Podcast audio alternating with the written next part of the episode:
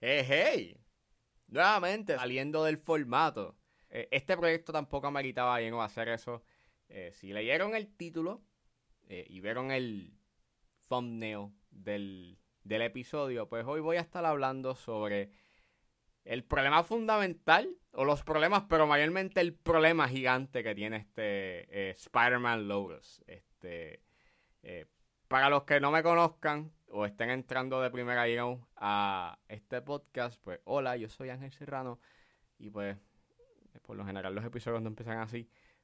Pero pues, Spider-Man Lotus este, es una película dirigida por Gavin J. Conop, eh, escrita por Conop, eh, Warren Wayne y Sean Thomas Reed. E, e, es un fan film donde estamos viendo a Peter Parker lidiando con la muerte de Gwen Stacy mientras le cumple un deseo a un niño que padece de una enfermedad terminal de conocer a su héroe, que es Spider-Man. Este es un proyecto que me sorprende mucho lo controversial que ha sido. Like, para hacer un fan film de Spider-Man, que tenga tanta controversia, es bastante shocking. Este, eh, si ustedes no saben o no sabían de la existencia de este proyecto, pues yo tampoco sabía de este proyecto hasta el año pasado.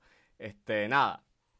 Eh, eh, el año pasado se sale a la luz que el que hace de Spider-Man, que es este Warren Wayne, que pues como dije, también es el coescritor de esta película, eh, y al igual que Gavin J. Conop, este, habían hecho unas declaraciones y unos comentarios racistas este, en la internet, eh, ya sea por mensajes privados o por, o, por comentarios que se tiraban eh, en las redes. Y pues la gente, pues obviamente, no lo veo bien, obviamente. Son comentarios racistas.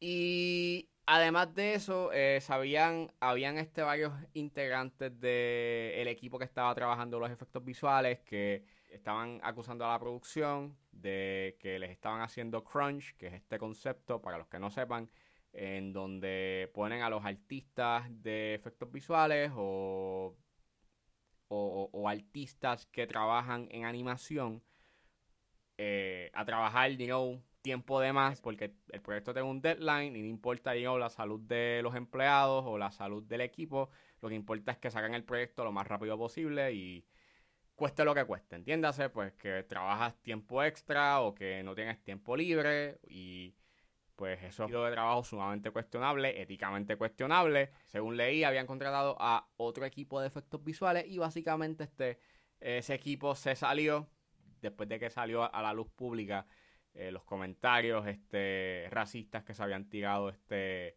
eh, Conop y Wayne eh, en el pasado.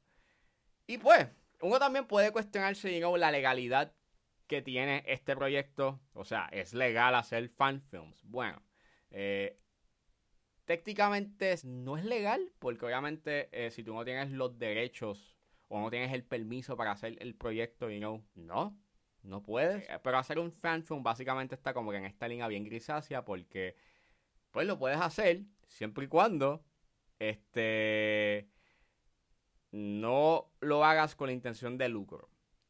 En este caso, como es un proyecto que fue crowdfunded, eh, gente le dio chavos porque querían, porque querían ver esta visión, you know, de Spider-Man. Y pues nada, la iban a lanzar pues en internet, you en YouTube, pues no había ningún problema, you y, al final del día, quien queda mal o puede verse mal es Marvel y Sony, porque pues básicamente estarías demandando a tu fanaticada, que está, que estuvo dispuesta a hacer una versión o, este proyecto you de amor a uno de tus personajes dentro de Marvel. So, dentro de ese aspecto pasan con ficha, entre comillas. Y pues nada, este, yo no quería, o sea, yo no tenía pensado hablar de esta película, pero luego de ver el revuelo que ha causado y esta, eh, esta película y de haber escuchado de que era una mala, de que era un mal proyecto en todos los aspectos, pues yo dije, pues déjame verlo. Y sí, esta película es un desastre.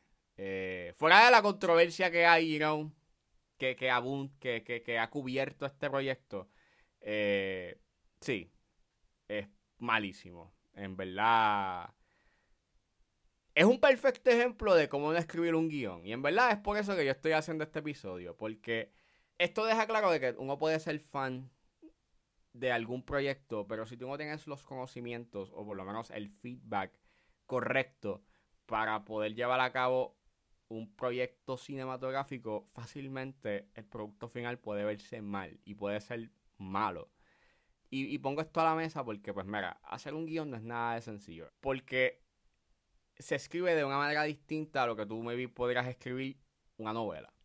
Está para utilizarse como unas instrucciones de cómo se debe de, cómo se debe de llevar a cabo pues una película y la narrativa de la misma. Y mano, este esta película eh, peca de lo peor que tú le, o sea, peca de lo peor que tú puedes hacer en un proyecto y es básicamente no saber cuándo acabar una escena. Like, el gran problema de esta película es que no sabe el concepto de llegar tarde y salir temprano. En Arroz en Habichuela, ese concepto de llegar tarde y salir temprano, lo que quiere decir es que tú como guionista tienes que tener en mente en que tus escenas tienen que tener un, tienen que ser directas, llegar, ir directo al grano. Dentro de un guion, cada página equivale un minuto de pantalla. Lo cual si haces un guion de 120 páginas, pues tienes que tener una descripción de acción bastante breve y concisa para poder llegar a tu objetivo. O sea, no te puedes detener a explicar cada detalle o presentarme cada detalle de lo que pasa en la escena. En una novela tú puedes darte ese lujo de presentarme toda la vida o la rutina de un personaje, pero en una película tú no puedes hacer eso porque pues el enemigo, o sea, porque el tiempo puede ser o tu amigo o tu enemigo, todo depende de la brevedad o de la forma en cómo tú construyes la descripción de tus escenas. Esta película tiene un propósito en mente, que es básicamente presentarme el duelo que tiene Spider-Man luego de la muerte de, de Gwen Stacy. Pero la cosa es que te repiten tanto una y otra y otra vez eso que al final del día pierde impacto emocional. Y pues nada, te están reiterando montones de veces una información que ya te establecieron, que fácilmente lo pudiste haber establecido a través de visuales, lo cual tiene que ver mucho porque tiene una, tiene una estructura tan atroz. O sea, tienes estos flashbacks, tienes estas secuencias de sueño que son innecesarias, que la, la información que proveen es bastante redundante y llega un punto en que, mano, tú, pues estás, o sea, ya, ya tú quieres que se acabe porque el impacto o el propósito de la escena ya está cumplido. La escena todavía insiste en que falta. Todavía no hemos llegado al momento, eh, al momento emocional. Y pues, tienes una experiencia sumamente insoportable. Es una película que se siente que tiene un principio y un final, pero no hay un pero no tiene un segundo acto, porque esto fácilmente pudo haber sido como con una película sobre pues Spider-Man teniendo, you know, este entablando esta amistad, you know, con este niño, mientras está, you know, tratando de cumplir pues, su deseo de conocer a su héroe, you know. El problema está en que todo eso te lo quieren resumir en una escena que dura como, ponle 10, 15, 20 minutos, mano. Una secuencia sumamente larga en donde quiere presentarte todo eso y quiere tratar de darle un arco o darle como con cierto tipo de, de, de, de, desarrollo a esta amistad en eso, en 10 en, en, en, 20 minutos. Y es como, no, no, mano, no, no funciona. Y si lo ves como una pieza donde está explorando el duelo que tiene el personaje de, de Peter Parker eh, y de su rol, you y, y, de lo culpable que se siente, you por la muerte de Gwen Stacy, en verdad, como que no trae nada nuevo a la mesa. Es lo mismo que hizo Spider, o sea, es lo mismo que hizo The Amazing Spider-Man 2. Pero, em, eh, honestamente, The Amazing Spider-Man 2, even though tiene un chorre fallo, por lo menos era más, era más sólido, era más cool, no sé. O sea, por lo menos está mejor trabajado, está, está mejor actuado. Vamos a ponerlo así. Está mejor actuado. Y es que su tratamiento del duelo es tan fabricado, like, se siente tan manufacturado y o sea, se siente tan manufacturado a que tiene que ser emocional y mano no, no, no funciona. Y yo sé que todo lo que se hace you know, en términos emocionales en una película pues está fríamente calculado, pero en esta película es como que las estrategias que tiene a la hora de hablar sobre el duelo ah. y de la manera en cómo trata de desarrollar sus escenas emocionales, pues en verdad es bien vacío y manipulativo. Eh, eso también tiene que ver mucho por la edición. la edición, mano, eh, a veces las escenas como están,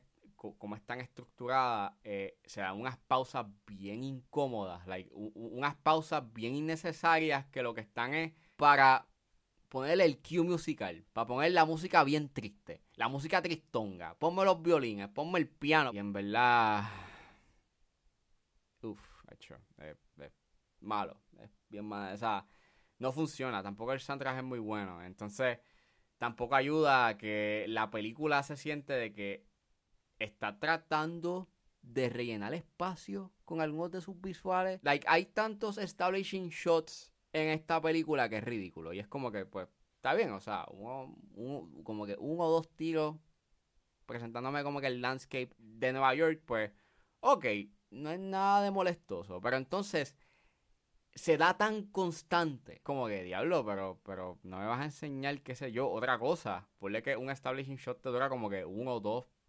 máximo tres segundos, pero aquí te duran como cinco, seis, siete, casi diez. Y tú como que, diablo, pero ya, ya, ya yo sé que estoy en Nueva York, dame otra cosa. Y entonces, al principio, por lo general, tienes ese, esa, tú escuchas como que esta narración que está haciendo Peter Parker y se nota de que él está like, grabando esa narración y escuchas como que él poniendo un cassette y es como que, pero ¿por qué no me enseñas pietaje de lo que él está haciendo? Que hubiese sido mucho más interesante que ver el landscape de Nueva York. Pero, ok, vamos, este es como que el debut directorial de, de Cone Up. Y pues pasa de que pues uno hace errores porque uno no se las sabe todas. O sea, pero pues, o sea, hay a veces que el CGI está medio cuestionable. Obviamente es un fan film, pero en otros pues por lo menos se ve bastante chévere. Y... Y pues, Spider-Man Logos, pues, básicamente la gran moraleja de esta película es que aunque seas fan y conocedor del material, no quiere decir que vas a hacer un buen trabajo. El guion es la base.